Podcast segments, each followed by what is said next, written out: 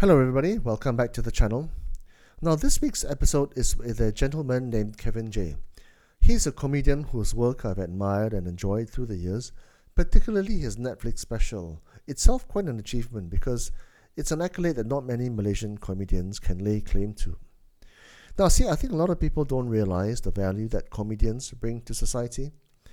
Because I come from the media world, and in, the, in my world, every year that goes by, my industry shrinks more and more thanks to digital disruption and economic difficulties. So, what remains as society's so called conscience are last few remaining true journalists and a few comedians, where our work has really been to try and tell the true story, the true events as they unfold about this country of ours. But unlike journalists, uh, comedians have a tragicomic element to their uh, work where uh, Malaysia's missteps and uh, mistakes and, and so on and so forth are told and enjoyed and laughed at and cried at in equal measure by the Malaysian public. But at the same time, they also bring to light what is good and proper about our country and our people. So I think that comedy must be protected. They must be allowed to thrive and prosper at all costs, because without them, we lose another leg of humanity in this so called relentless drive for progress. As always, if you can, like the video, comment, and tell me what you think. Subscribe to the channel because it's always a great help if you can do so. And so, dear viewers, without further ado, may I now present Kavin Jay. Okay, man, Kavin Jay, uh, comedian, thank you for doing this. You're welcome. Um, obviously, I've known about you for a long time, a reasonable amount of time, because uh, I, I came across your, your Netflix special, so we'll talk about that in a little while. Uh, then I heard you on Fly FM, and I thought you were really good, really natural. Thank you. Um, but I, th- I think the main reason for me in, in, talking to people like you, comedians, right, Mm-hmm. is the fact that um, we live in a world where information and news is coming to us with a lot of like um, compromises and biases, right? To me, the last bastion of truth, or one of the few last bastions of truth, are Mm-hmm. comedians, because you take on information, you process it, you tell it in a very real and very honest, and sometimes um, farcical, not farcical, um, parody like, or you try and put a spin in it so it's it's less jarring and less insulting to people, but it happens nonetheless. Correct. So then we talked about this on the phone before you agreed to do this in person, and then I was switched on to your podcast, the Matcha Man podcast, really good. Spotify, you can get it. And you, you do a lot of research. You look Oh, into yeah. things like um, MH370, the Mona Fandey case, uh, Botak Chin. Obviously, I haven't listened to everything, lah. Yeah, yeah. But you spend a lot of time in research. So, so maybe maybe we talk about how you got stuck into this game as well, because you've been in the game a long time, yes. in, at a time when maybe com- comedy wasn't so mainstream in Malaysia. So, so, so how, how did you fall into it? I um well I've been doing it for 16 years now. In 2006, I think. Uh, I, I think it all started when I was like 17 years old, when I moved when I moved to the UK lah. Because before that I have not heard of this stand-up comedy nonsense, right? Because clearly we as Asians lah, we only have like four career choices, right? Doctor, lawyer, engineer, disappointment, and so you know. So basically, I was always going to be an engineer lah, I guess. You know, because that's the easiest one. Doctor, Or lawyer, doctor very lah, difficult right? But yeah. No, doctor, lawyer, very difficult lah. Engineering, at least, at least you know got hope. You know, Lawyer, lawyer. lawyer cannot. lah, Too many, too much reading. so I, I, I did become an engineer, and I went to the UK to study engineering. Uh, the problem was that I wasn't. It was. I, I wouldn't say that I wasn't interested in engineering. I loved engineering. I, I loved the fact that we created things, we fixed things that were spoiled. You know, I loved that technical knowledge I had. Uh, so I I loved that. I love when I was when I was a kid. I used to take apart toys, and my parents used to get so angry at me because I used to take apart and try to put it back together again, and always have one screw here, and then the the, the robot don't walk properly anymore, right? So I, I did that, but when I went there, that's when I got introduced to this art form of stand-up comedy, and it really took me in lah. I mean, I, I didn't want to perform comedy, but I loved watching comedy. I loved watching people do this, right? And so when I was there, I used to go to comedy clubs all the time, and you know, kind of whenever I got extra money, lah, you know, it, because it's expensive tickets and stuff. So whenever I had extra money, I always want to go to the comedy club, you know, chill out for a bit, uh, watch a show, and then come home and I feel good about myself. I I loved how it made me feel, right? Because it was one of those things. And then when I came back to Malaysia, I realized that I couldn't do this because there was only two comedians at that time, or three, right? Uh, there was Harith Iskandar, Joanne Kam, and sometimes Jit Murad. Right, so that was it, and I had to wait for them to do a show before I can go and do, uh, I can go and see a show. So I felt like maybe I should do it lah. You know, how hard can it be? It's uh, you get on stage, you start talking. How hard can it be, right? So then I, I but I it was always a thing where I told myself, yeah, tomorrow, yeah, now too busy, yeah, cannot tomorrow lah, tomorrow, and it was a few years before uh, I actually started because actually my brother, who was kind of like an inspiration to me. Uh. He he's always the funny one. He's always the popular one, and he always said, "Hey, you should do this stand-up comedy thing. Maybe you know there's something of your calling." Then he passed away, right? So, yeah, at, at 29 he had a heart What attack. happened? Shit. Yeah, so it, it was very sudden. Like nobody knew because everybody thought like, oh, you know, 30 then only you start doing your medical checkup, right? Yeah, so two weeks before his 30th birthday, that's when he had a heart attack, a Was he, a, massive. was he like ill? Was he a smoker, drinker? Was he overweight? No. He was everything. Okay, so stress also and all that. Yeah, I guess lah. Everything lah. Yeah, yeah. So I guess he didn't lead a very healthy lifestyle, obviously, but uh, you know, he did smoke, drink, and overweight. Uh, he, actually, his weight fluctuates lah. You know, he's like Seth Rogen like that. So sometimes yeah, he's like Oprah lah. Correct, Sometimes fat, sometimes thin. but I guess it, it caught up to him. been, yeah. Anyway. Yeah. Yeah, he, no, no, she got she got Yeah, yeah. phases one. You you see the show ah over the over the years, right? Yeah, you yeah, can see, hey, wait, wait, wait, like you can see, like what what is this? Like a graph, like that. so she, uh, so yeah, I mean, Yeah. I, I guess it caught up with him lah. And then when he died, I thought to myself like, oh no, like life's too short lah. Fuck. Yeah. Yeah. Yeah, you right, can't you're you can't wait for things to happen, or you can't say tomorrow anymore. So, in fact, the same year he passed away in June.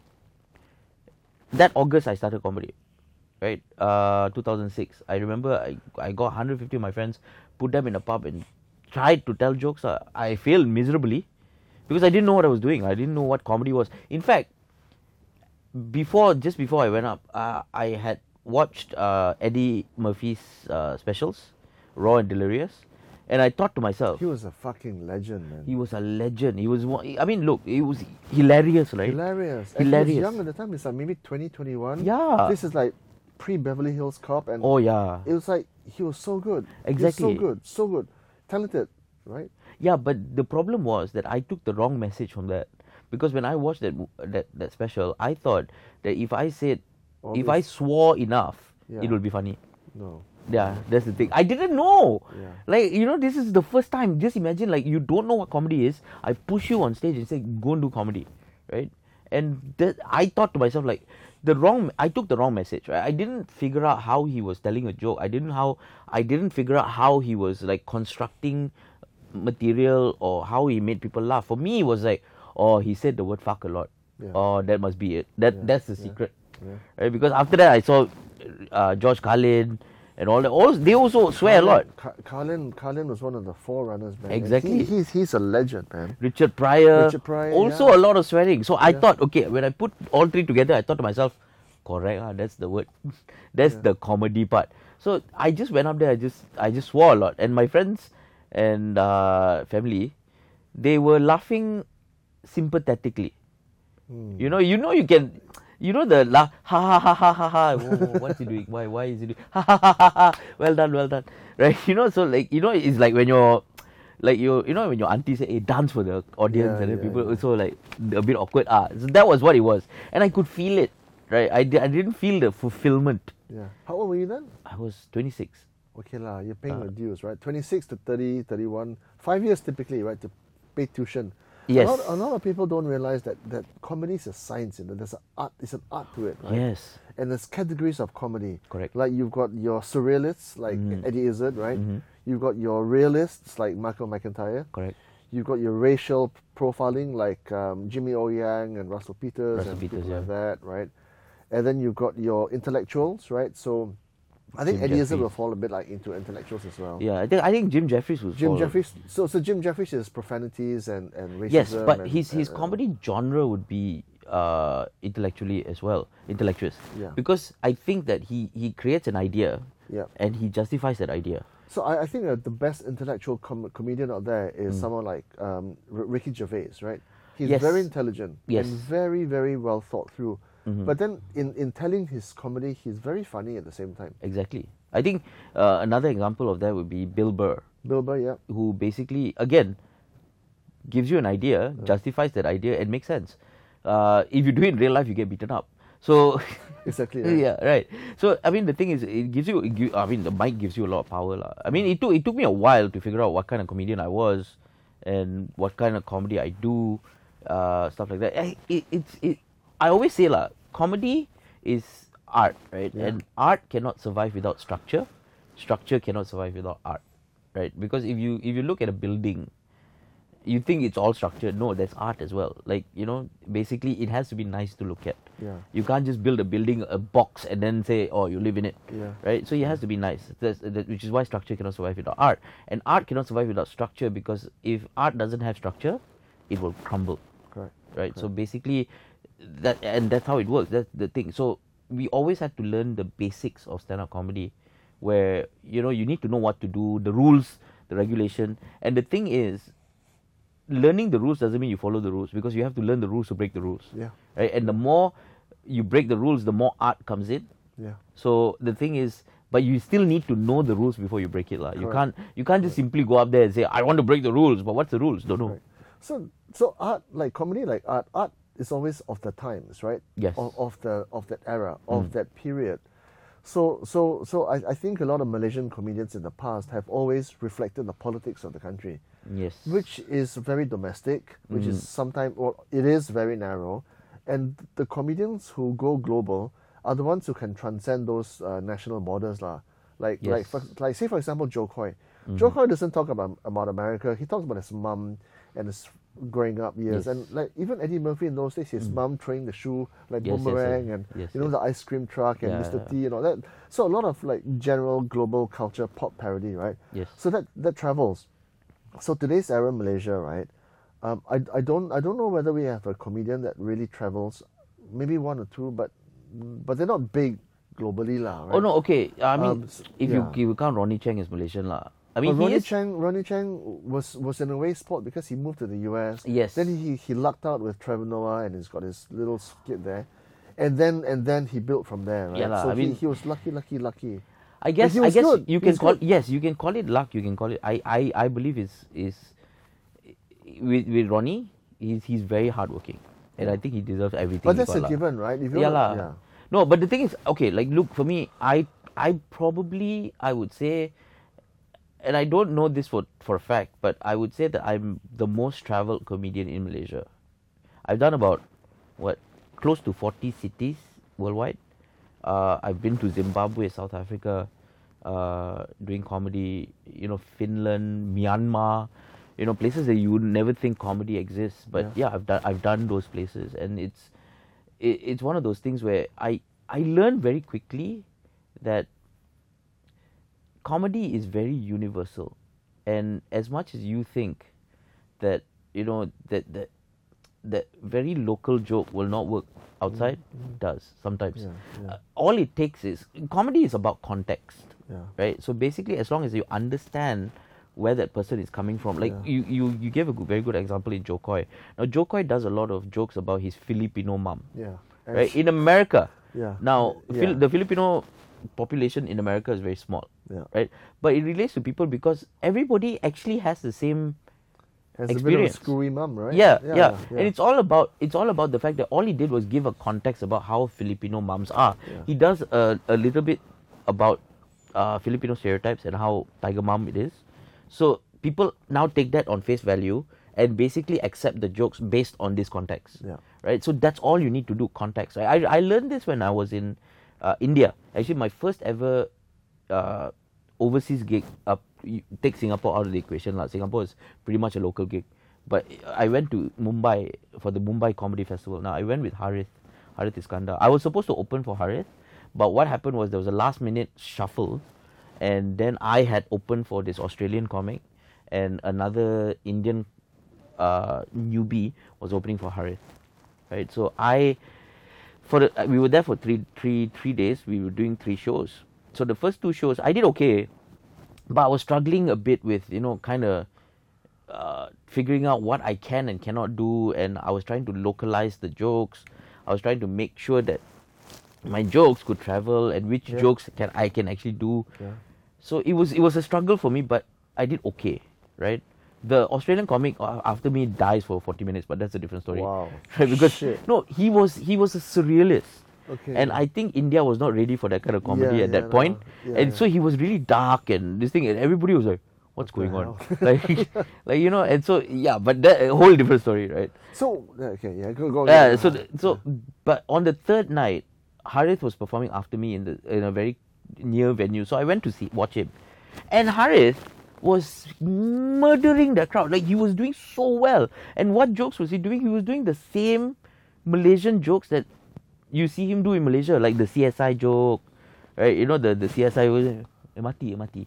Like he was even saying the word mati and people were laughing.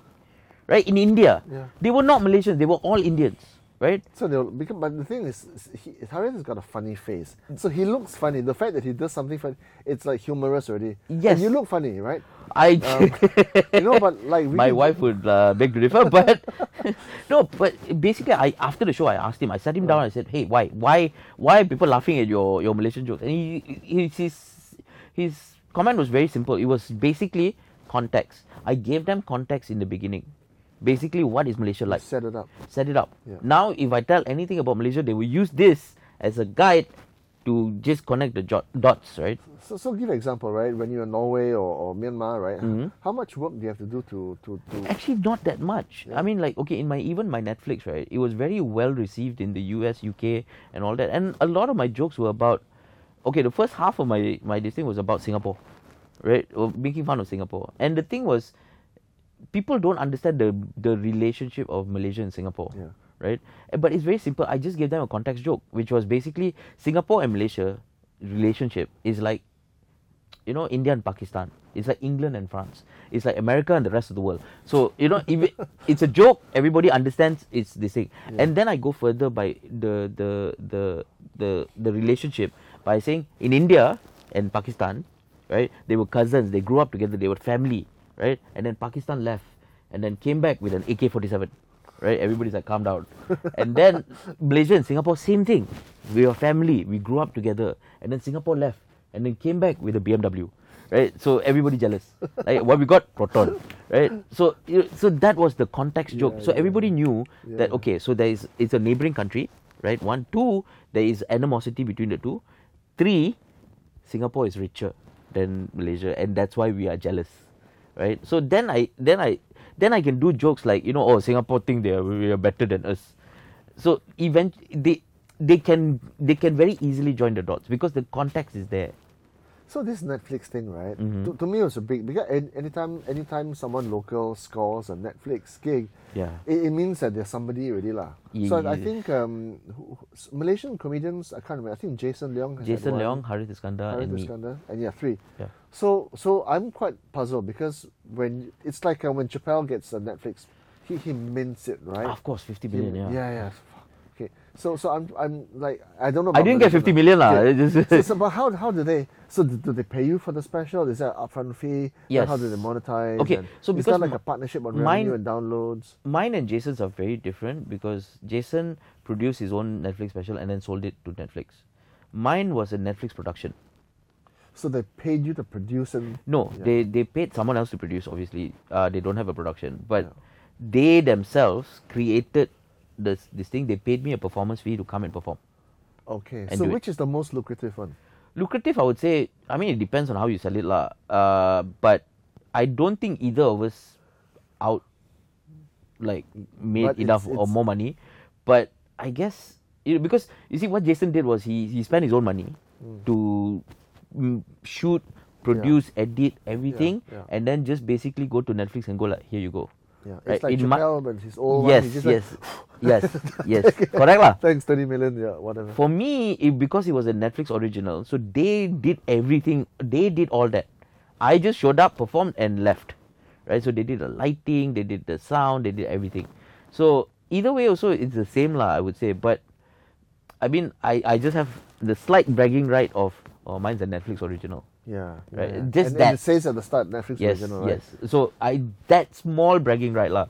But at the end of the day, do people care? No. It's the same thing. You're on Netflix. Ah, great. Yeah. And mine kind of happened really uh, by being at the right place at the right time. To be honest, uh, I there was no inkling that from anyone that I would get uh, a Netflix special at all. Like basically, what happened was I I was helping Harith on his Netflix special, and uh, we we were just you know kind of goofing around and stuff like that, and uh, I had gone to Edinburgh Festival, and he was supposed to shoot his uh, special on like I can't remember the date, but it was supposed to be the date that I was still there. So I was supposed to come two three days later.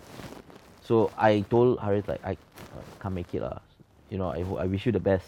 Yeah.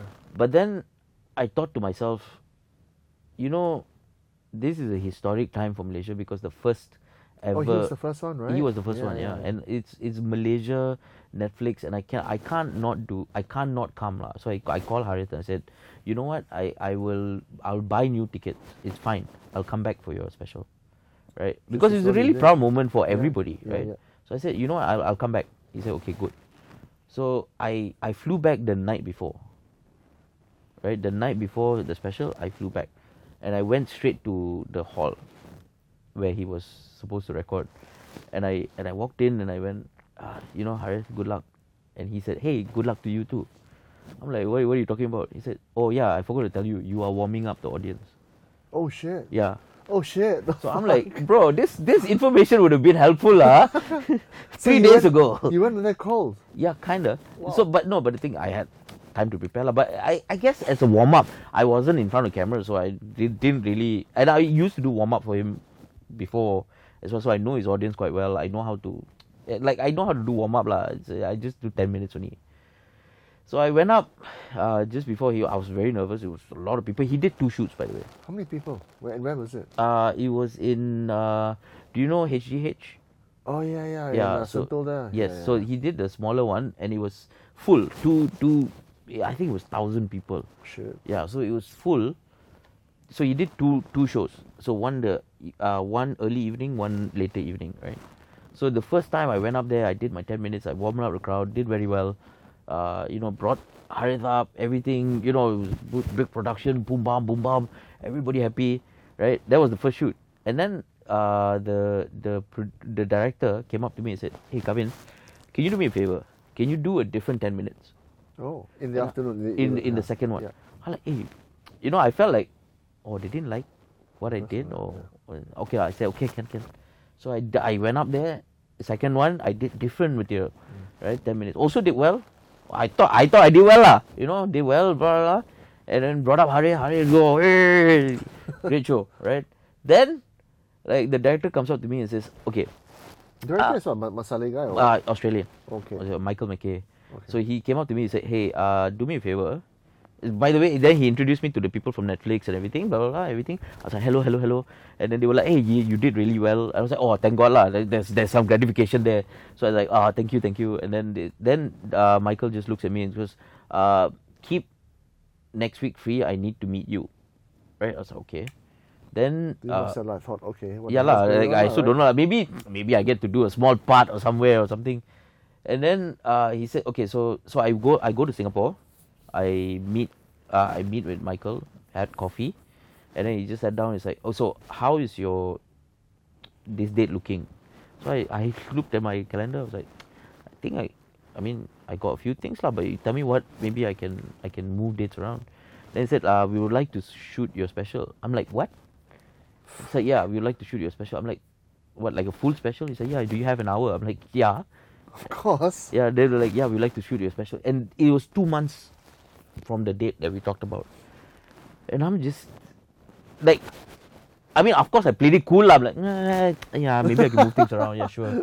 And then when he left, I just sat there for, I, I, I Bit- remember, shocked, right? Yeah, I remember just like, I couldn't believe what I was hearing, and I I just sat in the roadside curb in Singapore for like an hour. Did, did did they talk about details like how much you're gonna get and you know what kind of? I didn't care. Maybe they did. I Don't care, at that time I care, shut yeah. down already. Right? Yeah. I, I just sat there for how, like an hour and I just went like I can't believe this is So happening. on the evidence of that morning and afternoon, they thought, okay, this guy is interesting. Yes. Maybe did a bit of research. Okay, he's got this, is it? Mm. Okay, let's do it. yeah, basically uh, later on I found out from Michael as well that they what happened was they had budget for three specials, right?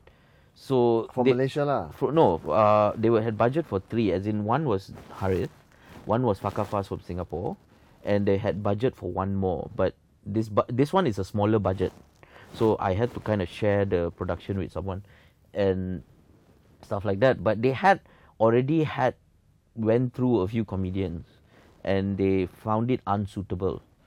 But having seen me perform at Harith's opening, the guys from the people from Netflix agreed that maybe this is the one. This fella lah, you Ah. lah. So so that's when they started talking. Hey, maybe we put this filler. So basically, being in the right place at the right time, lah. If I wasn't, If you hadn't decided, if I to haven't yeah. decided to come back from Edinburgh early, yeah. I wouldn't not. I would not be sitting here with you, lah. Probably be you know somewhere. But sometimes you know else. people say things happen for a reason. and Exactly. In a way, your life is fated. Da, da, da, da, da, yes. Right. Um, but when when they assess wh- whether a comedian makes it makes the cut or not, Mhm. what kind of what kind of criteria? Is I it because know. of the human travels, or he, otherwise the comedian is too narrow or too parochial?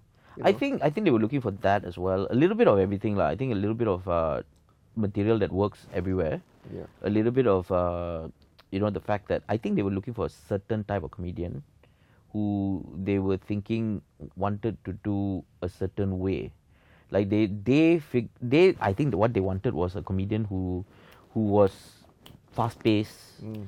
you know kind of this thing that's what they wanted lah I think yeah. uh, which is why they got like Harith was for one reason he was the biggest comedian in Malaysia at that time right uh, so by virtue of his just fame. yes, yeah. yes. Virtue of fame, I think. I'm, I'm not taking anything Do they away. share data with you, like how many downloads? no, of views? course not. Oh, they Never, don't do that. nothing. Oh, so you're one and done. That's it. Yeah, They- that's it. That's it. Oh That's shit. it, So you're paid. That's it. That's it. So ongoing relationship don't have like part two. No, part no, of course, of course. I still know who who these people are. They know who I am. So is there like an idea that okay, in a couple of years we're going to do a refresher update? You know? No, no. no. I mean, the thing is, you can't. I have, like, I'm I'm very sure uh, Harith and uh, uh, sorry Jason has the same thing as well.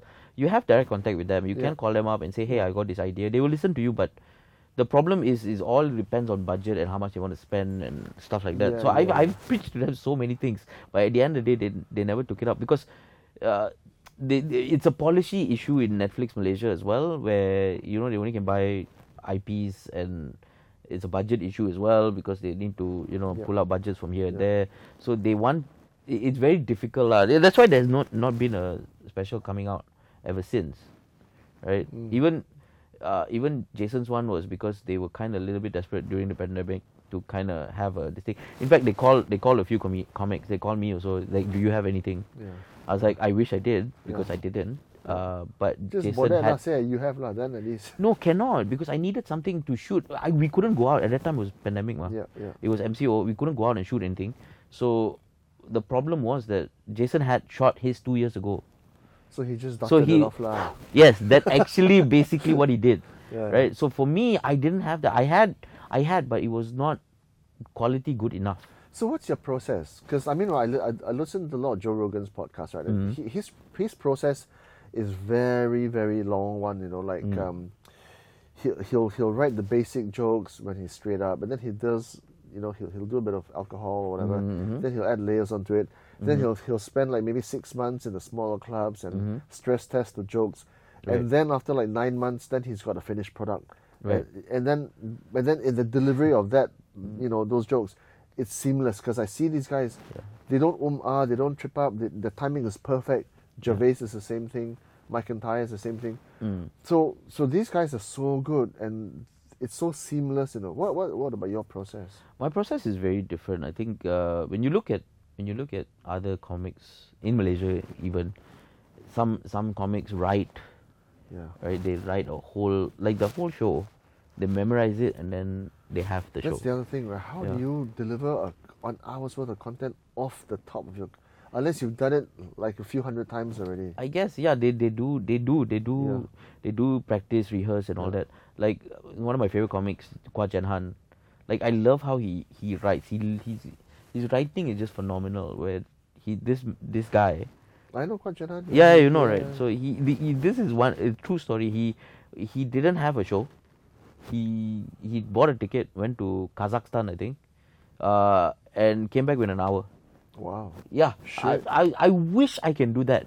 Right. So he's just observational. lah. he- he's observational, his storytelling, and he's he, it's just I, sometimes I feel so jealous because I feel I feel like I want to do that. I want to be able to just write. You know, but I I let like look. I grew up uh, with a learning disability. I have dyslexia, right? So basically, for me, reading writing was a challenge. So everything is like from here. You just deliver it from here. Yes. So, but that's why with with, with Jen, Jenhan actually helped me because well after my after my Netflix right when my Netflix came out remember I had two months to prepare so I you know basically I did a best of in Yeah, in yeah. in Netflix now I have no material left Yeah. right so when Netflix came out uh, I had to write a new hour for me to tour ma. so at that time I had maybe six months to write an hour which was more than enough time to be honest but what happened was I could not write because I didn't understand my process. I didn't understand what I was doing, right? And three months in, I was going through depression already. Oh shit. And and you know honestly, there's a timeline coming. no, right? I I know there's a timeline coming, and I'm forcing myself. And here's a here's a quote that I heard that I thought really made sense was, art is like a fart. Yeah. Right? Yeah. It's gonna just come out naturally. No, if you force it, it's probably shit. Yeah. Right. So it's gonna shit, made a mess. yes. So basically, like, and I called Jenhan and I uh, and I told him like, bro, how do you write? Can you please teach me? And he's he what he said to me was, why are you writing? This is not you. Yeah. You are a brilliant comic who goes on stage and works out material As it is. as it is. You are you're an ideas guy. Take Yeah. your idea and work it out on stage. so like someone like Russell writing. Peters, right? Uh. I think Russell Peter, the fucker ad libs on it a lot of time. Yes, He'll go in there. yes. He look at someone in the crowd.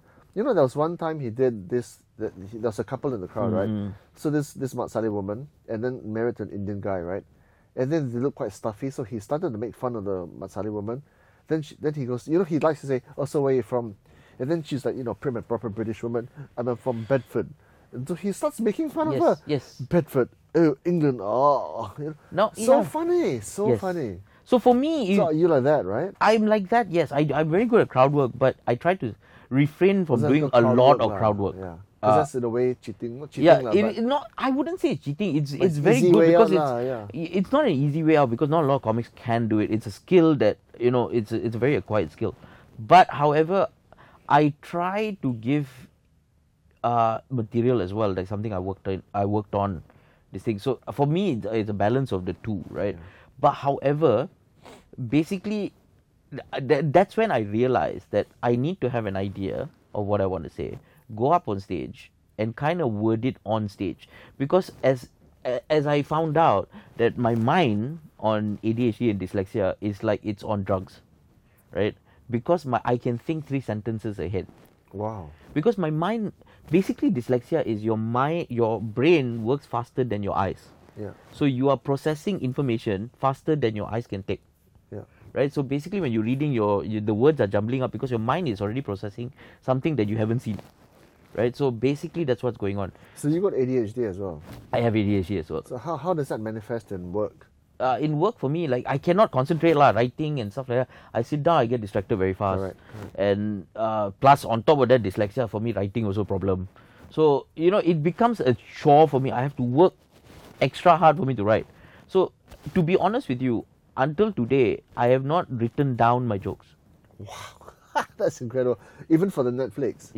Even for i mean okay netflix i did attempt to write it down but those were jokes that already has been So done already muscle already. already muscle already. So basically, it was just a list of things I want to do, right? So basically, it wasn't this thing. I I I, I mean, basically, if I show you my my joke list, like the last show that I did, which was one hour, twenty minutes, was just forwards. what were those forwards? Those forwards were uh, introduction, weed, Uh, uh, coming in a bottle and corporate. Okay, so expand on weed. Okay, no, basically it was okay. So the last special I did was called "I'm Sorry I Shouted." Was basically a show about my vulnerabilities, right? The the dual side of me. I'm angry, uh, but you know I don't want to be, but also the fact that in the pandemic I realized that there was a lot of things that I've been through in my life that is quite embarrassing to talk about. Right? For instance, I was deemed infertile by the doctors, which is very difficult because uh, you know it's very emasculating and it's very you can't talk to your friends and family about this. Well, it depends on what kind of person you are. lah. Yeah, I mean, but it it's it's very difficult to have For have. guys, it is lah, right? Yeah, especially for guys. That's yeah. that's my whole point. Right? You know, if you you're a bunch of your friends and you buy them a beer and you go, hey, my ball's not working. Uh, my sperm cannot work. Yeah, and then uh, they also be looking like, hey, bro, did you did it do something did, did you did you what, what what what are you trying to say right so for me that was that was an issue right and i basically wrote that show because i wanted to tell people that look men should be able to Talk about this talk shit. about Yeah. you know be that friend Yeah. in fact we we i think people are willing to talk Yeah. it's just that not many people are willing to listen right as men as friends especially Yeah, your male like- friends yeah, you, they're you, you start "Fuck." talking you start talking about your problems right ah yeah yeah you girl are you what is this you know drink ah drink like the, and it's not helping like because i had a friend who actually uh, committed suicide in the during the pandemic and it was a very difficult time. And i realized that only if he would have talked about his problem maybe we could have helped him. Yeah. and i look i'm not the problem is the blame is on me as being a good friend right? Because i we together as as a society especially as men have a stigma of not talking about our problems Yeah. right we, we when we when we hang out together all we talk about is liverpool And manchester and, it's, united and it's getting worse. yes It's getting worse because of political correctness. yes So the thing is, that's why I love comedy because comedy talks about everything and there's almost no boundaries. Yeah. There are boundaries, but the boundaries are far in the bloody distance, right? So someone like Ricky Gervais, he, he was saying that nothing's off limits because if you talk about it and then you go through it, and it makes you in, invincible because Exactly. you, you can discuss it, right? Yeah. And even his mother's death and all that, Mm. yeah, he'll talk about it. exactly And you know, at the end of the day, what are you? One in four point three trillion times chance of probability of making out as a human being. exactly Then here for a fucking split second, Yeah. 60, 70, 80 years if you're lucky. yeah And then you're gone. exactly Why get head up about all kinds of shit, right? no which is why So I, that's why I love comedy. which is why I was very proud of my last special because I felt like it's something that I have evolved into rather than doing haha jokes jokes jokes you know? I- which is nice but the problem was this this special for me was not just haha right? It was haha got downs got ups and it was a em- roller coaster of emotions because I take people through my anger through my frustrations through my sadness. Uh, like for instance I talk about having a miscarriage you know how it was very sad at that time. And then I bring them up again to Yeah. another you know frustrated to my to my to my uh, family who you know basically all they wanted was a child. Yeah. like you know ever since the the day I got married like when you getting a baby? I'm like we're still at the wedding. Can you wait? Yeah. like you know it, it, that kind of thing. So basically it was frustrations all all emotions. And it was very I I I was very proud of it because I felt like there was an there was a natural transcend transcend to a different type of comedy. Instead of the usual hey look at me i'm you know this is a funny thing this is a funny thing this it's constant laughter Yeah, which yeah. i feel like i need to evolve to do more things. Instead of just just making you laugh i need to make you think i need to make you learn i need to make you you know kind of sad i need to make you kind of happy i need to kind of make you kind of angry and frustrated so yeah these kind of emotions i really want to do rather than just laughter Yeah, because there's a maturity to that Yeah. humor already. There's a maturity to the comedy. You've graduated to the top ranks. Exactly. And for me, the best example of that is someone like Chappelle, right? Um, Dave Yes. Chappelle of the US. He is considered one of the doyens of American comedy. Yes. And he's in his what early fifties now, maybe late forties. he's been around the block a few times now. Yeah. He's had his crashes, he had his peaks, and now he's on the rise Yes. again. And in telling the story, there's a lot of racism and you know anti-black stuff in America. His poverty, his his drug use, and he became a Muslim and da da da da da, Mm. Yes, da, yes, right. Um, but in telling his story, you you get taken on that exactly like you that you're taken on the ride, and a lot of it is funny Yeah. because it's dark humor, but it's Yes. nonetheless. I mean, And I mean, you some of it is dark, some of it is light. Yeah. Yeah. I mean, like another example that would be great for this would be Mike Birbiglia. Yeah, I've not heard of him though. You not heard of him? No. Okay, you have to. He's he's a storyteller comedian, and he's one of my favorites in the world. The way he tells a story, it brings you on this emotional ride, and you can laugh and cry at the same time. It's just it, it's Like one Richard of Pryor, Pryor used to make you laugh and cry at the same time. Yes, but right? Richard Pryor was a little bit more rough, Yeah. whereas Mike Birbiglia is so much more polished in the storytelling art, where he can he can basically his whole show for an hour is one story. Yeah. but it's jokes in between and it's tangents in between but it's basically one story arc. And that's what i loved about mike birbiglia and uh, another welsh comedian called rhod gilbert which is in any anywhere since 2006 until now if you ask me who my favorite comedian is is rhod gilbert.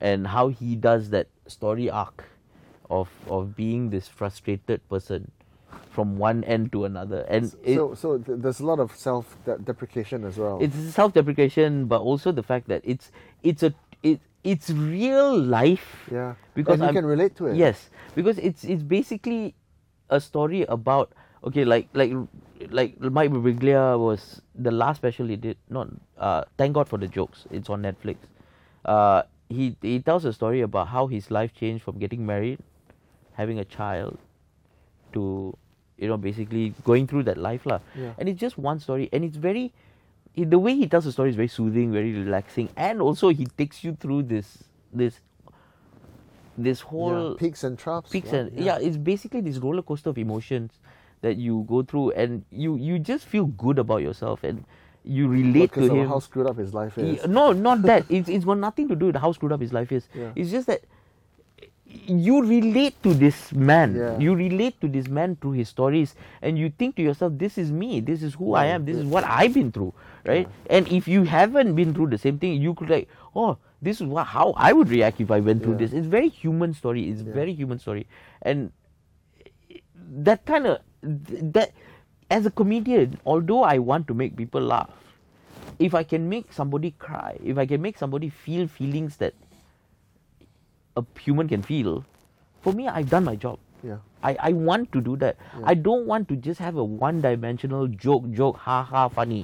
I would like to have a more dimensions to the fact that, hey, you know, I made you feel things that you usually don't feel. Yeah. Like for instance, one of my one one of the reviews that I got for my show was that the the journalist said that I didn't know there was this kind of comedy in Malaysia.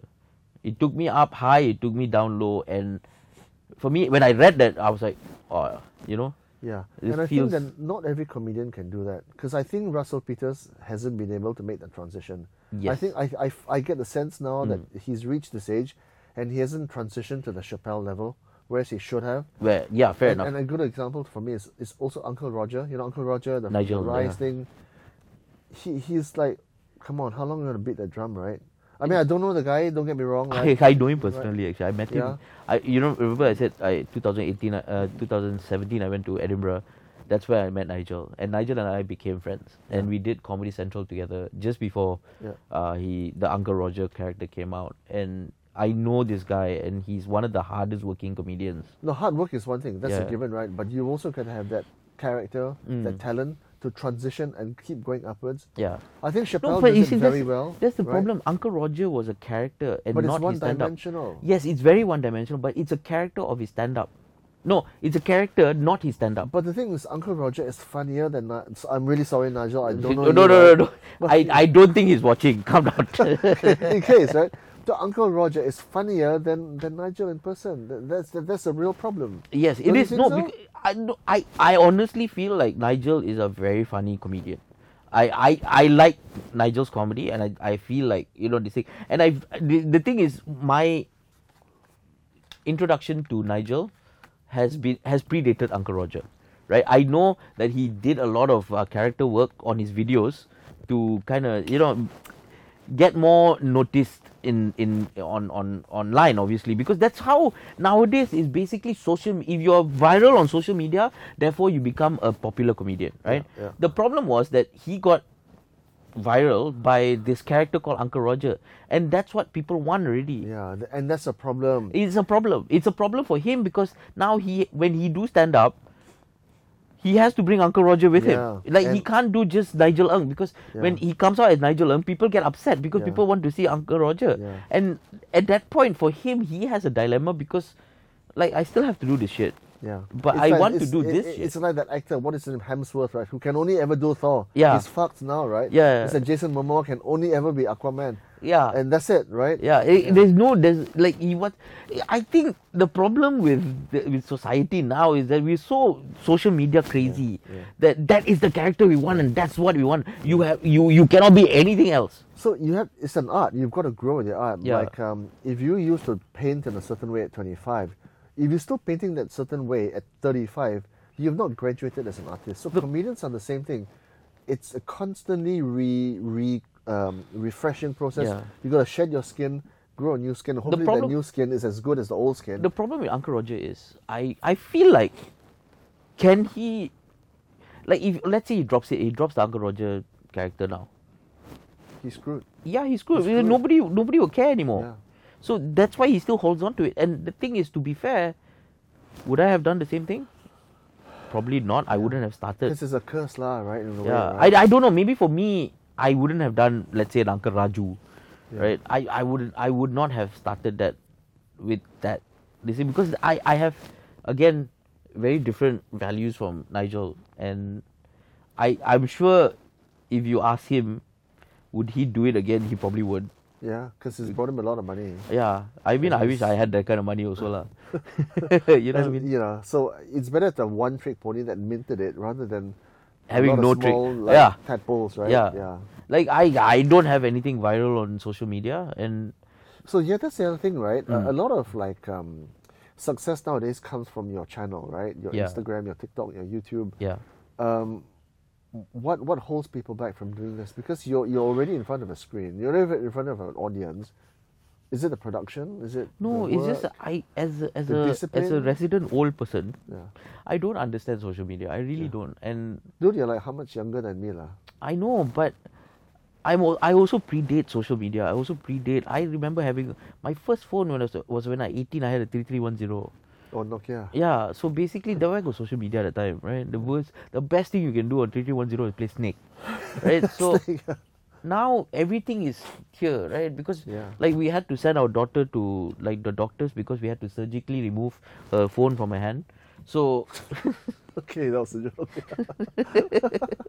no, I but the almost thing, took you literally there. yeah, yeah, I know, I know. That that eh, that that's a comedy thing, huh? Build you up and then drop it down. so no, the thing is, everybody is like this now. So it, it becomes part of life, and I don't understand what people want from social media. You you see, for instance, we come from a time where if you have talent, you get noticed. You'll surface, but now you can't. You can't play. Now, no, game, you got talent also. You nobody cares about you. Right. You can be the best singer in the world. If you're not viral on social media, nobody knows about Dude, you. Kumar from Singapore. Yes. Fucking hilarious, right? Transvestite humor is always fun. Mm. Like Eddie, Eddie Izzard. Yeah. Eddie is, is great because he's a guy that likes girls who then dresses up as a woman Mm. who still likes girls. Mm. But he's actually still a guy who likes Yes. girls. So that's, that's genius, right? Yes. Kumar is a full blown tran- tranny, right? Uh, Uh, no, not really, not really. I- okay, I don't know. He looks Yeah. like it though. No, right? no, he he is a uh, transvestite, as in the fact that he he dresses in women's clothes, Yeah. but on stage, right? Yeah, so in real life he voice, doesn't, but he does. Yeah, no, but in real life, it, it's a stage persona that he has. Yeah. But in everyday life, he doesn't really dress dress Yeah. or put on makeup or stuff like that. But he, he, he is tailor made for, Yes. for. But he doesn't have his own ch- channel. No, the thing is, he is viral though, He is viral, yeah. but not on his own channel. Correct. Like, so because he's not in control of the shots. No, he's not in control of what goes out, what comes in. But then again, you you have to understand that he does uh, like me doesn't understand social media and and the thing is it's already out there so let it be and the thing is either way he's still he's still getting viral So the problem is artists are not usually businessmen.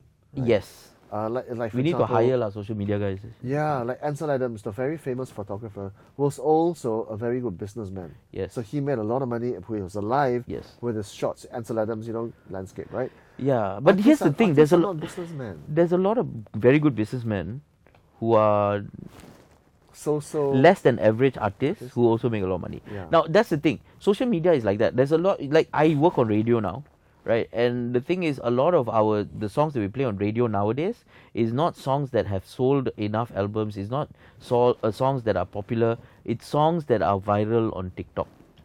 If you are What? Are viral you on TikTok, serious? it's a it's a song on radio now. Wow, that is insane, man. Yes. So basically, we, we cut middlemen are being cut out by social media. Which is a good thing, I think. which is a good thing and a bad thing at the same time because at the end of the day any any any like sometimes uh, i feel like okay you know this is a very personal point of mine okay but i feel like some of the songs that are viral on tiktok has a very good hook but the rest of the song is not good crappy, yeah. right but the thing is Dua because it's Lipa's viral on tiktok it becomes a song that you play on radio and it's Yeah. the whole song and sometimes you listen to it you're like yeah what song is this So it's not technically perfect. Like, Yeah. I- so like someone like Dua Lipa Mm. is tailor made for like TikTok because very very catchy, very hooky. yes But no no but also the songs are very good lah Okay lah, but it's it's, it's not. yeah, I like it lah. I, I like lah, good. you know? Yeah, no, okay, fair. No, Dua Lipa is a very good uh, singer. I think she uh this thing. Like for instance, we would we would take for example Bella Poarch. Yeah, Right, Bella Poarch is a TikTok.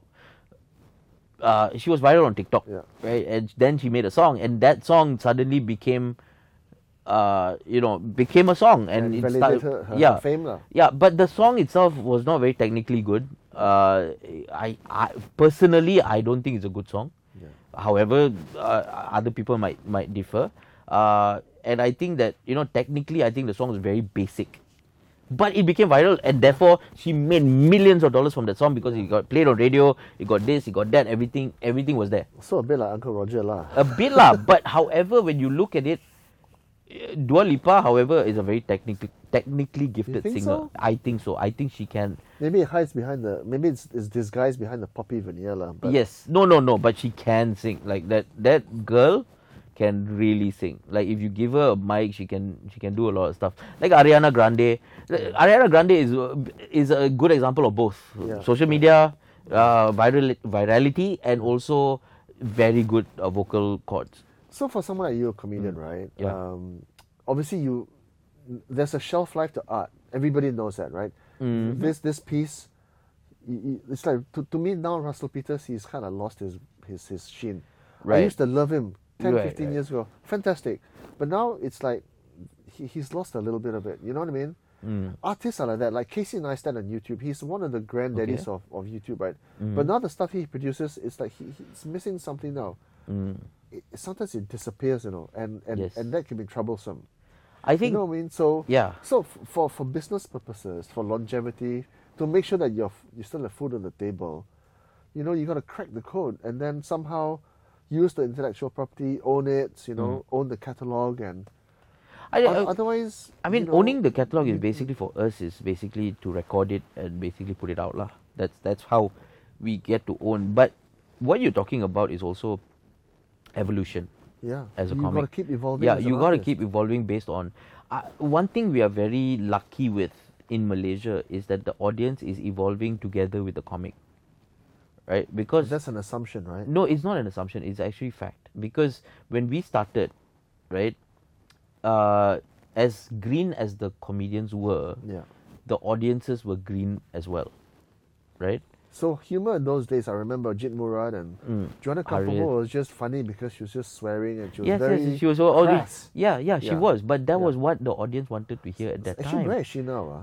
She's still doing comedy. Really? Yes, yes. She she also has evolved and she's doing very very well now. Okay, I didn't know Uh, you, you see, the thing is with with Harith and and Joanne, I think when we came out in 2006 and we had this revolution of comedy and we started, you know, evolving, Yeah. I think it gave them a little bit of a kick in the backside because I I I'm very sure even Joanne has admitted, even Harith has admitted that our emergence kind of basically biting at their heels Yeah. made them want to evolve a little bit so that they also And what they did for for comedy at that time open the doors for Mm. yes you for us right? Yeah. yes definitely open the doors for us and then what we have done by evolving into this comedy revolution they also had to evolve to become more than what they were right? So you see like for instance like you you use a very good example in russell peters. Russell peters was the the icon of comedy for asia right? Because before russell peters in 2005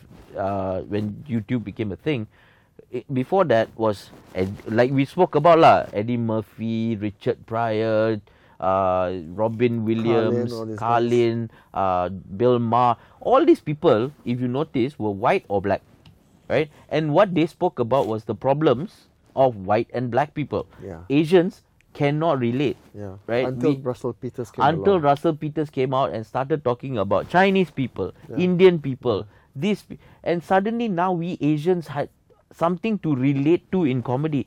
Immediately we latched on to Russell Peters, and Russell Peters, I mean, he made a lot of money, obviously, but he also embraced that Yeah. and did that. That's that was his shtick Yeah. right? So his was, I do Asian stereotypes, right? All the other people do white stereotypes, black stereotypes, Yeah, American stereotypes.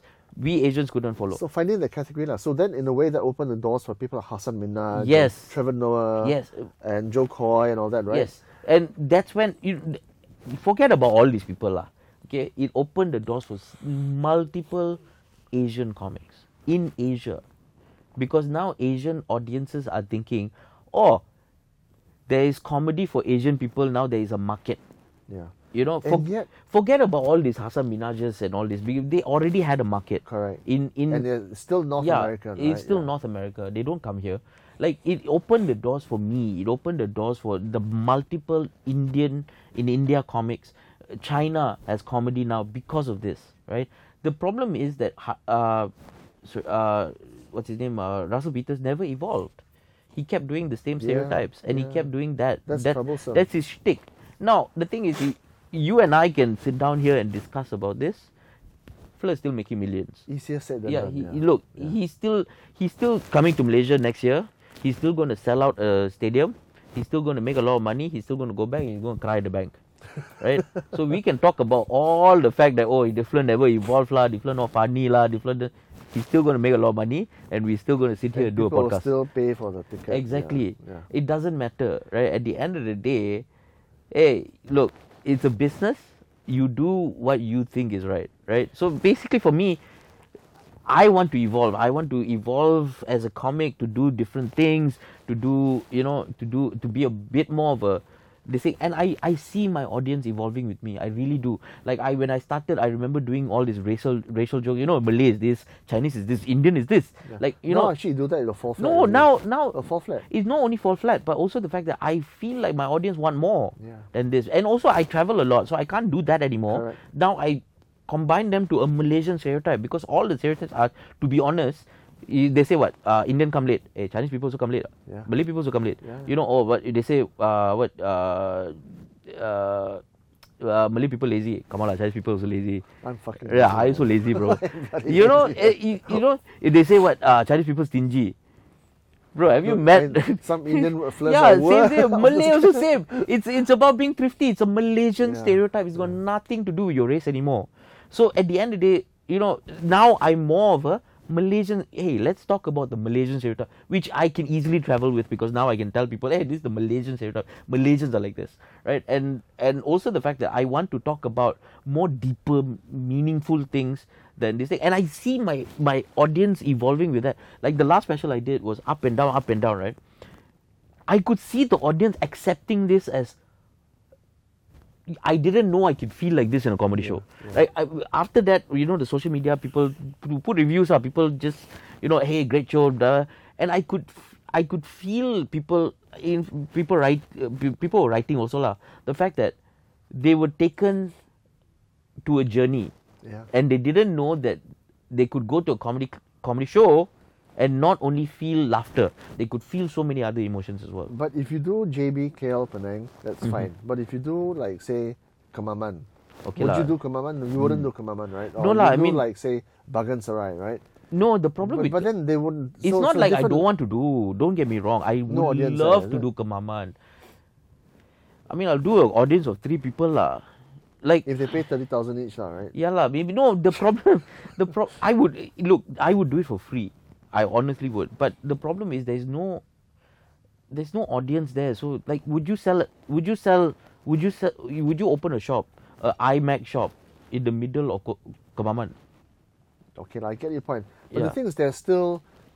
It, it's not a broad-based thing. It's not a broad-based maturity. I'd like to think the whole country is, getting smarter, more, You- you know, more got- knowledgeable.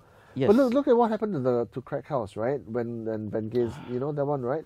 Yes, what the yes. hell, man? No, right? I So mean, what happened there? Listen, that's got nothing to do with a comedy audience. That's got nothing to do with uh, with sane people. To be honest, the people who are upset has never been and never will be going to a comedy club. They have never seen a comedy show before in their life. They don't even understand what is comedy in Malaysia, and especially as I said, you you you bring up Kemaman. If I was doing comedy in Malay, yeah, I would do a show in Kemaman. I'm sure there is shows Yeah, yeah. of uh, Malay comedy because that's the market there, right? We do more urban market because we speak English, right? It's an English speaking comedy, and I, the reason why I do English speaking and not Malay speaking is because I would like to travel, right? And I've done I've done Maharaja as well. I didn't do well, but I did it, right? I I've I put my hat out there already. Uh, but however, I I feel like uh, the crack house thing happened because of few people who basically wanted to latch on to something for their political gain, and it's one of those things where the people who who were upset, and we've we've tested this theory. The people who are upset has got nothing to do with with this thing. It was just it was just a bunch of people who basically wanted to be upset about something. Yeah. And it's very simple because both me and Rizal, okay, I mean, obviously Rizal more than me, but we both got hate on social media. We both got, I got personal WhatsApps, calls, people were calling me and saying, why you do this and stuff like that. I'm very sure Rizal had got worse. And, but the thing is, both me and Rizal have been traveling since. And I went to, uh, you know, uh, Tioman and I met people, Mm. right, who basically were like, hey, you ni comedian kan? And I'm like, yeah. And they, they, then they sit down with me and they're like, you know, that whole thing, yeah, nobody found out. Nobody was upset. Yeah. I mean, what that girl did, that was a whole different story and it's got nothing to do with Nothing comedy. to do with yeah. Nothing to do with comedy, nothing to do with the club. Now, the thing was people were outraged and those people who are outraged has never been, never will be, and never, they will never go to a comedy show and enjoy it. So thankfully, they these guys would stay in the minority, but these minorities sometimes make the most noise. Yes. So that makes someone like you and your work a little bit more difficult, lah. Because Yeah. do, do you know what I mean? Because artists have always encountered opposition to their ideas and to the way they deliver their art. That means you're doing the right thing. ah. yeah, That in a way, you- right? Yeah. that means you're doing the right thing. Yeah. ah. But no, here's the thing though. I mean, it, it's just weird lah. I mean, we will. People want to get angry, they will get angry at About anything, like anything, anything yeah. lah. You can you can do the nice, you can sing nice shit. Also, people will get upset with you lah. You know, you oh you said the wrong word, you said the wrong pronunciation of things. Listen, like I remember there was once uh, people were upset about a book that was in Sejarah, and it was it was something about the word paria in the book, right? And everybody got upset, so upset. They were writing letters. There was, uh, you know, in every magazine and newspaper, there were notes to the editor. There's a lot of people with a lot of time in their hands, lah. I mean, we, we had Out so of much. out of all people, zero people read the book. Yeah. None of them Exactly. read the book. They just got fed up with that They one just- thing. they- yeah. It's just the one word paria in there. And when I read the book, I was like, oh yeah, lah, correct lah. That's that was the correct word used at the correct time, and that's what they said. And then everybody was like, they lost their minds. Yeah. Nobody read the book. Yeah. Do you know what, right? There, there's been, this world is so full of these um, incidents that make so many people angry, but it's so small. Yeah. Like, I had a friend who was traveling through the Middle East like 20 years ago, right? And uh, there was a little skirmish by the, he was in, I think, Iraq or Afghanistan or something, right? Mm. He was having breakfast in the market, you know, peaceful, everybody's having fun, right? So there's a little skirmish over there. Mm. All the TV crews were there, CNN was there, Al Jazeera was there, BBC was there. Oh, and then it was being beamed worldwide. Oh, Okay. this is happening in Iraq. It's, it's a mess. Oh, my friend is having his his breakfast. You know, it's uh nothing. So you don't realize how nice the country is until you go there, right? Yeah. It's like same thing lah. This book maybe it's fantastically written. Nobody's read it. Yes. But one word, pariah, whoa, big fuss. Yeah, big Fuss. And then social media amplifies it. Exactly. Like I, I remember there was this one video of this old white man in Thailand, if I'm not mistaken. Uh, he got punched I think I saw and that. knocked out. I think I saw that. yeah. Everybody got upset. Everybody Yeah. was like murder. He, this man who punched the old man, got death threats. Yeah. right? And basically everybody was like, "How dare you punch an old man?" Blah blah blah blah. blah. And then someone shared a different perspective of the video before what happened. Mm. This old man was apparently he was drunk, Mm. hit the uh, had an accident with this uh, Thai man, and then uh, basically came out with a sword Oh and threatened to kill that man. And then eventually, this Thai man lost patience and just whack, and the killer fell down.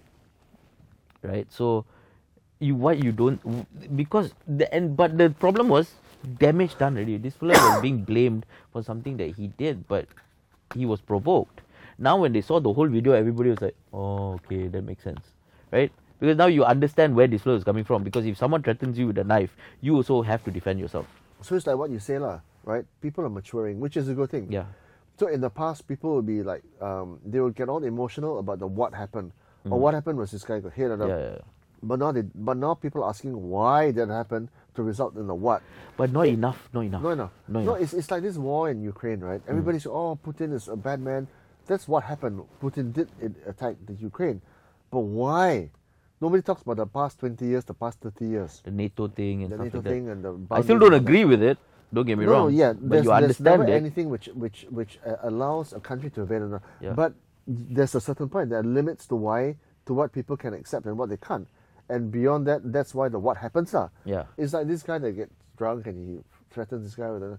Of course, the Thai guy is gonna react. Yeah, lah. I exactly. mean, what the hell, man? I mean, like for I instance, like if you if you look at you, you like when you said lah, you know, people people asking why not enough though because there is social media has amplified a lot of voices, right? And the problem is the loudest voice is either extreme right or extreme left. yeah, the most strident. These these are the loudest voices. The silent majority will never make. never make noise, right? And and here's the thing: the the extreme left has always been the the best at social media, Yeah. right? Because they use social media to cancel people, to do this, to do that, and to spread a bit. Sometimes good, sometimes can you all calm down, right? exactly. right? You'll come down. uh, like you know, there's sometimes like you know, oh, you can't use the word "quay." I'm like, okay, please, okay. The Like, world is getting yeah, yeah. weirder, man. oh, you cannot have you know the word man anywhere. I'm like, hey, Yeah, uh, pronounce you know, So, so I, I, so I want to ask you, right? mm, Actually, you, you're a bit of an anomaly because you're a comedian. You're a very social creature. You're obviously very good at, at winning crowds over, right? uh, okay, But you don't like people, and I agree because yeah, you know, because people are weird, right? yeah. And they're getting weirder and weirder Okay. by the year. I have to explain. that It's not that I don't like people. No, so sorry, I, I yeah, probably misquoted you. don't No, make me sound no, like no, this anti-social. No, no, no, in, in a cave somewhere. I don't like people. as an older guy, as an older guy, right? I understand.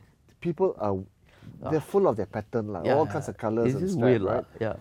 And to me now, I choose my interactions. I, I Mm. choose my meetings. I choose my the people I'm, I'm with, because people are very tiring and stressful to me. Yeah. You know. No, and and there is a reason for this because I am socially awkward and I have social anxiety. It's very difficult for me to talk to people who I just met. But I, here, here we are. okay, We've just met. You see, this is a character I'm playing, right? I I know how to work the camera. I know how to be a sociable I person. understand.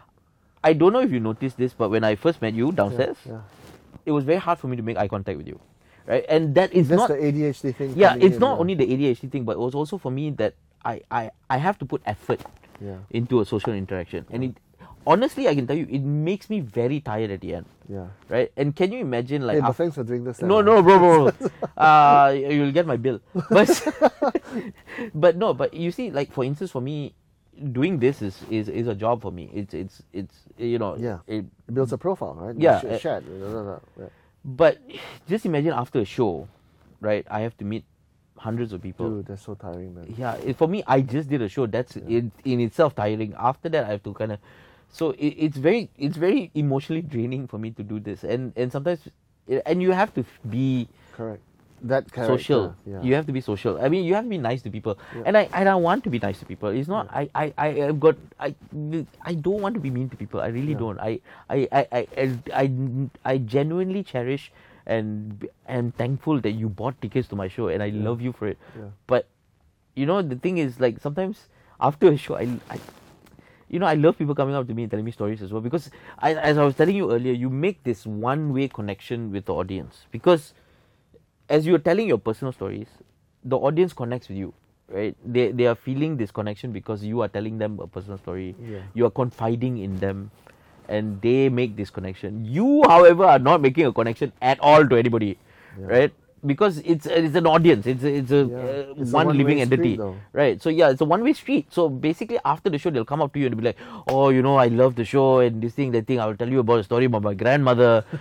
And you're like oh my god can you please i cannot take this right now. Yeah, and and, and the worst thing they will do is after that oh you can use that story.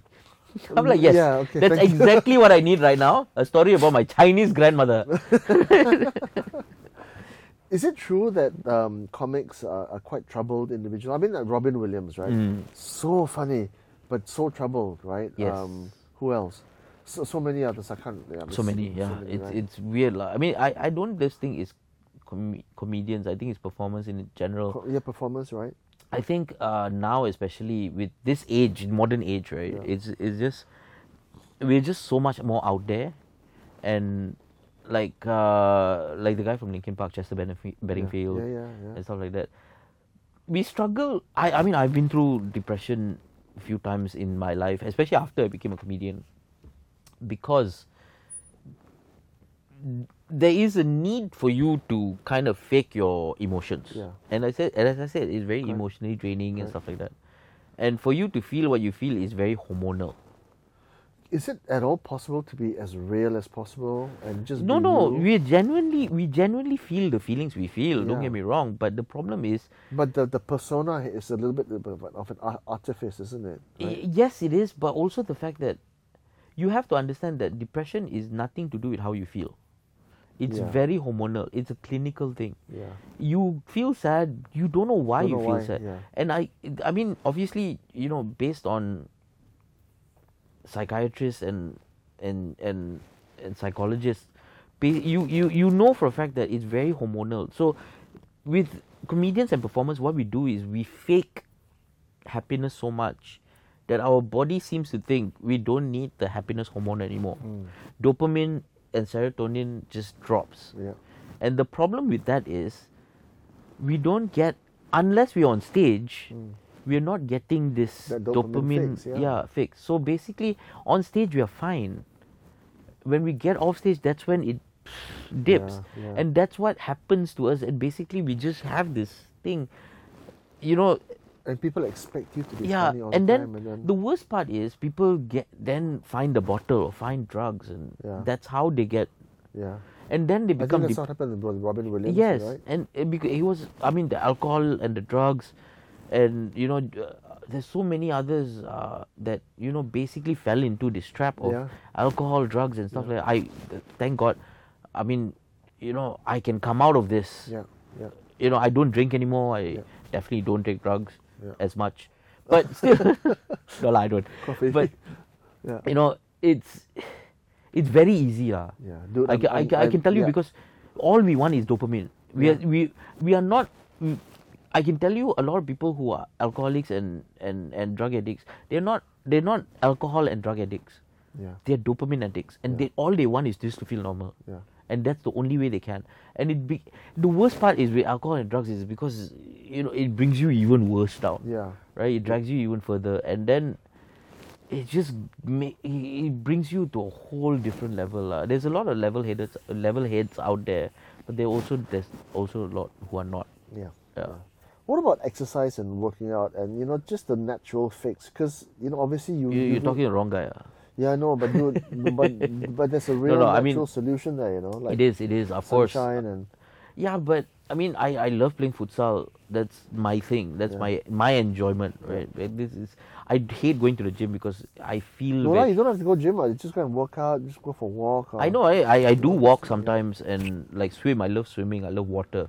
Uh, but for me, futsal is the the The thing, lah. the thing lah because it's a more social this thing. I, I I'll tell you why I don't like gym. Okay, I know I know a lot of people out there go go to the gym. ah. It's how can you hate say it's gym. not No, fun? no, I I, hate hate gyms. I gym hate because gyms. I feel inadequate. I feel so inadequate when I go to a gym because this guy is working out and I'm just basically bench pressing a bar, I- like I- without even the weights. I, I don't care about other people, but what I I don't know. like is, is the fact that it's, it's artificial air. Yes, And you're confined Okay. to these walls. that one that one also I can deal with. I, ca- I can't deal with the fact that I feel judged in a gym because everyone there. No, I know you. Can, it's very easy for you to say, "Oh, screw these people. Don't care about them." Yeah, yeah. I do. I feel judged. Now I feel like I am inadequate, especially a a, a fat Mm. person, Mm. right? Going to a gym and seeing all those gym bros doing, you know, ah, ah.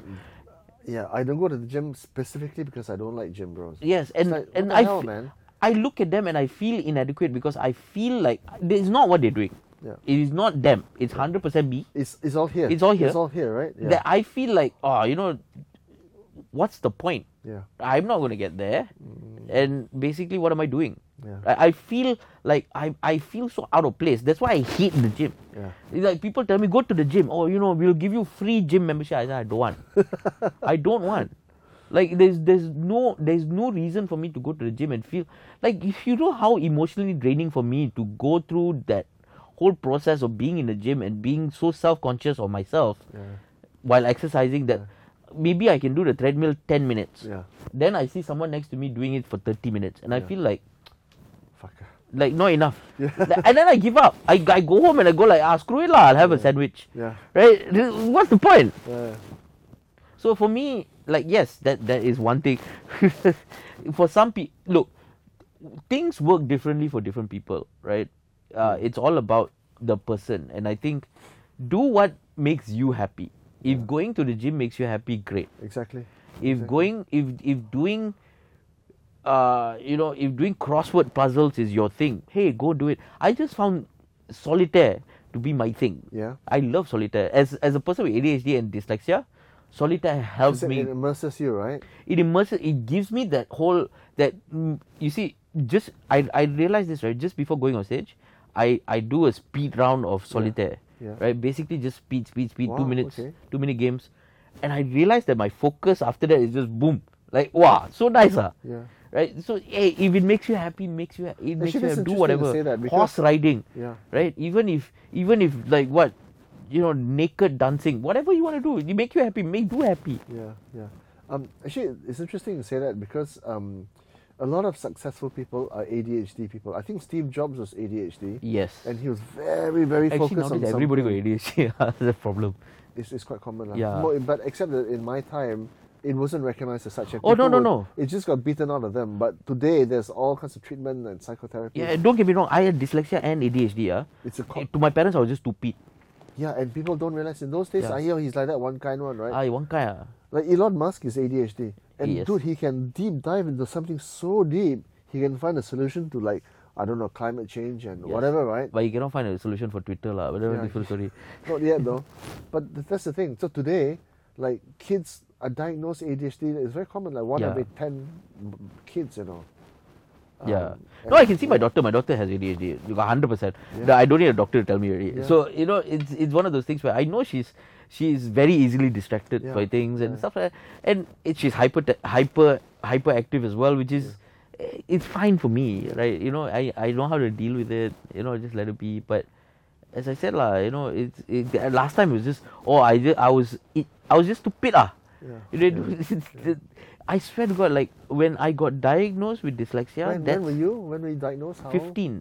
I was Okay, not diagnosed. old already, really, yeah, I was not diagnosed. Diagnosed, right? I was not like a doctor came and said this man has dyslexia. No, that's not what happened. A teacher understood that I had a Saw the spectrum. disability, and basically, uh, so I I was in one school. I got kicked out of uh, that school, and went to another school which is supposed to be much lower profile, right? this school did not. They just thought I was stupid and naughty, right? They kicked me out of the school, and then I came to this school, and then they, the English teacher actually, uh, Miss Helen, she was the one who basically came and said, I think there's an issue with your reading because when she saw my handwriting, she saw that my alphabets were the thing, and she Jumbled said, I think there's a problem, and then she gave me cue cards to read. Right, that's when I learned how to read through images Ah. right? And that's when I started. I went from a D student to a straight A student Shit. almost in three months. So from from like as a D student to PMR, I got straight A's. Whoa. SPM, I got like pretty good grades, and I got a scholarship to by Petronas to go to UK to study. Bloody hell, man. Yeah, so basically Shit, in, in Petronas scholar. so man. can you imagine from standard one to standard two, from two, nobody gives a shit about me because I was just stupid. And then I went, like my life changed, like 360. And my parents, my parents, eh, until today they thought I copied my so, so what was the game changer there? it's basically learning how to read and uh, having to understand. Can you imagine? Your whole life, you are trying to be better. You know, you know, you know the answer, but you cannot write. Mm. You get what I'm saying? Mm. Like you know the answer, but you cannot concentrate. You know the answer, but you cannot. You you want to write an essay, Mm. but every time you write an essay, everything is wrong.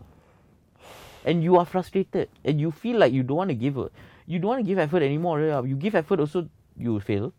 You don't give effort also, you fail. Might as well don't give effort and fail. lah. It's much easier, what? Yeah. right? Like I remember, I, I started smoking very young. Okay, I started smoking when I was like 14, Mm. right? And the reason why I started smoking Stress, ah. no, because my father accused me of smoking. My father accused me of smoking when I was 14, and I did not smoke. I got uh, obviously I got punished and beaten for it, and then I thought to myself, if they're going to scold me and beat me for smoking, I might as well smoke. Right? So that's what happened. I got beaten for smoking when I didn't smoke. I went outside, I bought a packet of cigarettes, and smoked. Fucking hell, man. right so th- th- that's why i said i always find the easy way out like for instance when i when i where I, I was i was failing anyway if whether i put effort or not might as well i do it the easy way i don't put effort and that's when suddenly i realized that if i can do this whole reading through images thing Yeah. and i can apply that and it was very easy for me to apply because one thing i had with adhd and dyslexia was a memory because my memory was very good which is why again i can do comedy and Yeah. And one hour and a half Yeah. yeah everything is there is is is is very systematic so i can do that now suddenly i'm scoring ace now suddenly i write an essay the teacher said write 350 word essay i'm writing 500 600 words So, so if you were to um, verbalize what was the game-changing element there, what would it be? just basically learning to read and and having a gratification for my effort Okay, that gratification comes later, lah. But learning to read, as in like in the past, you just see a bunch of words, right? Yeah. Then they fall over each other, right? But Yeah.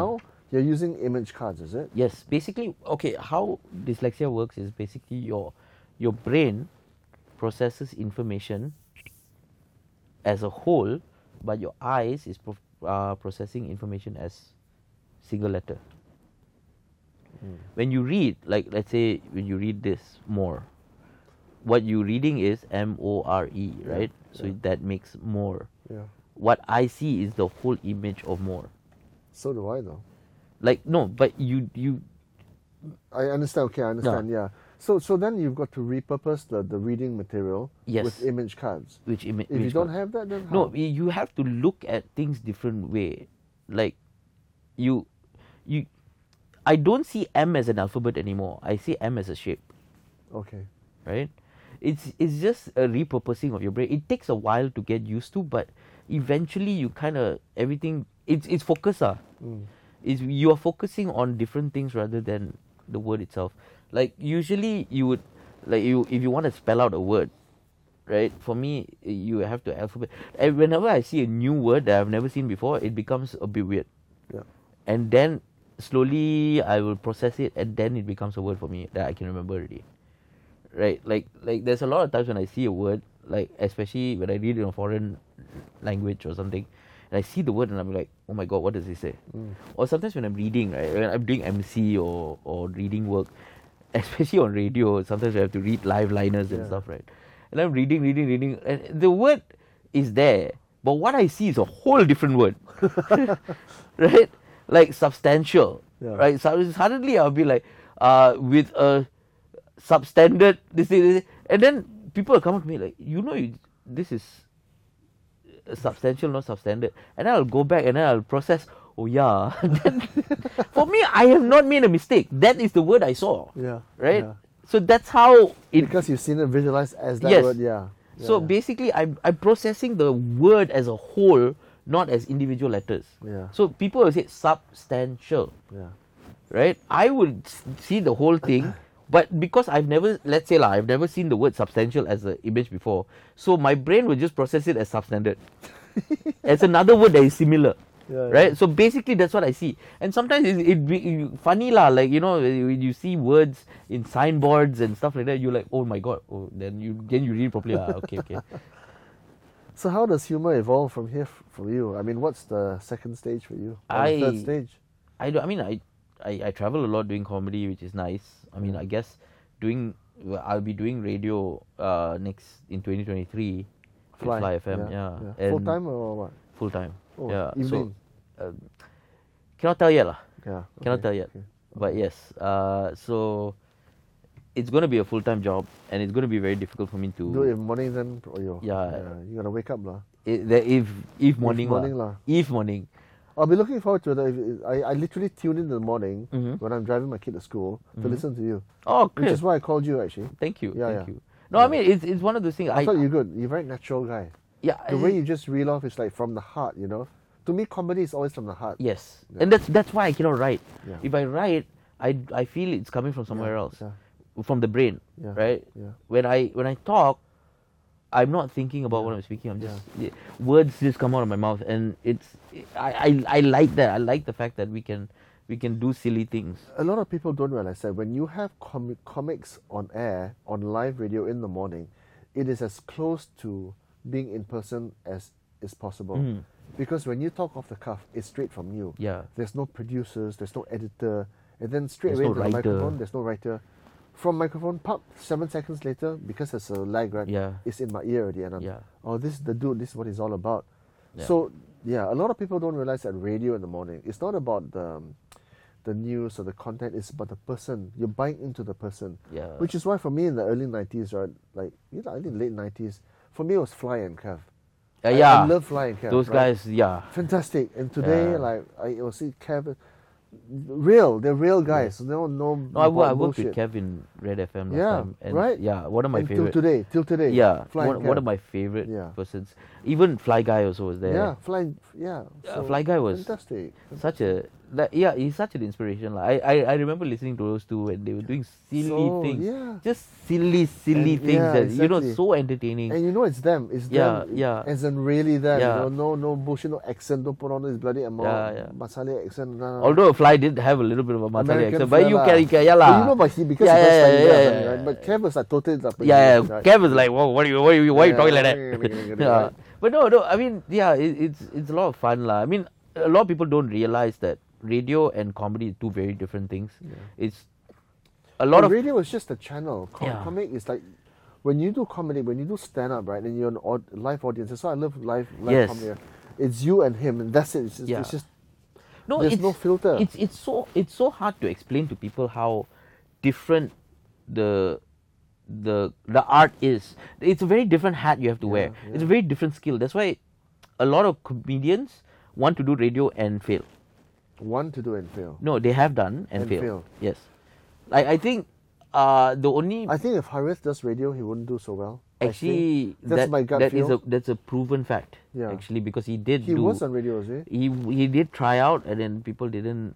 It, it- Yeah. Because 'Cause in again, person, I- personalities are very different. In person, actually, Harith is a bit like Yeah, he's a bit He's a standoffish. bit aloof, Yeah, but yeah. yeah. and the thing is, that's the person he is. And, uh, on stage, we always play a character. The character is ourselves, but it's an amplification of our own That's right, personality, that's and right. it, it's different off stage and on stage. And for me, I I've learned to play this different hats. Like I've been on radio before in 2015, uh, and I, I I learned how to do it. Uh, Papi Zach, who was my radio partner at that time, has Yeah. already done uh, Lite FM before that, Yeah. and he's already learned that hat. So he he basically you know taught me how to be this radio person rather than this comedian person. Yeah. Because remember, on on on as a comedian, you get gratification instantly. Instantly, Yeah. Whereas in radio, you never get gratification. And you- this is this is Yeah, the you eh, maybe the fellow laugh, maybe the fellow don't laugh. Yeah. Right? You don't know, and you're basically entertaining yourselves, and Yeah. basically, and, and and you have to wear a different hat because now are you are you more subversive or are you more dominant? Right? Eh, You have to play the different roles as well, and because in my podcast, I am more sub, Submissive. I, I'm more submissive. Yeah. Uh, Kiran Balan. Kiran, Kiran, Yeah, Kiran is the more yeah. dominant one Yeah. there. But So however, yeah, but however, a little bit lah. I, I yes, I'm the little Yeah, spoon. A missionary. Yeah. Yes, uh, but no, but you you know, but I also play the dominant one in other parts of my. This is like radio. Sometimes I play the dominant. Sometimes I play the yeah. sub. So it, you you have to kind of wear different hats, and sometimes you have to just play the idiot And at the side. And comedians can't do that. Yes, right? it- Um, it's so yeah, yeah, exactly. It, it's very difficult to for you to to to work because comedian you have to understand we are alone. We are the mic. We are control. It's very hard for a comedian to give out control, especially during performance. Mm. It's very difficult. Like me and Zach, we do a we do a show called Puppy and Grumpy. It's both of us on stage at the same time, right? And we kind of improv our way through. Yeah. And the only way that works is because I play a dominant role. I play a more dominant role, whereas Zach is more laid back, more relaxed. So then he can, you know, not he's not submissive, but it's more towards a a support role. Yeah. Right. So So, I have foil, to yes. right? So I have to I have to kind of lead dominant. But with the Macha Man podcast, it's the other way around Yeah. right? So now I have to learn how to play this role now. And uh, you see, the thing is, I I I I am proud of myself for being able to wear these hats Yeah. and to be able to learn how to do different skills at different times. And these are abilities. it is yeah, yes. yeah. It, it's that's why for for comic, it's it's very hard for them to do a two man show Yeah. because it's very hard for them to give up control And yeah. it's it's very hard for them to give up. Like the one thing I learned very importantly is to let people have their moment. Yeah.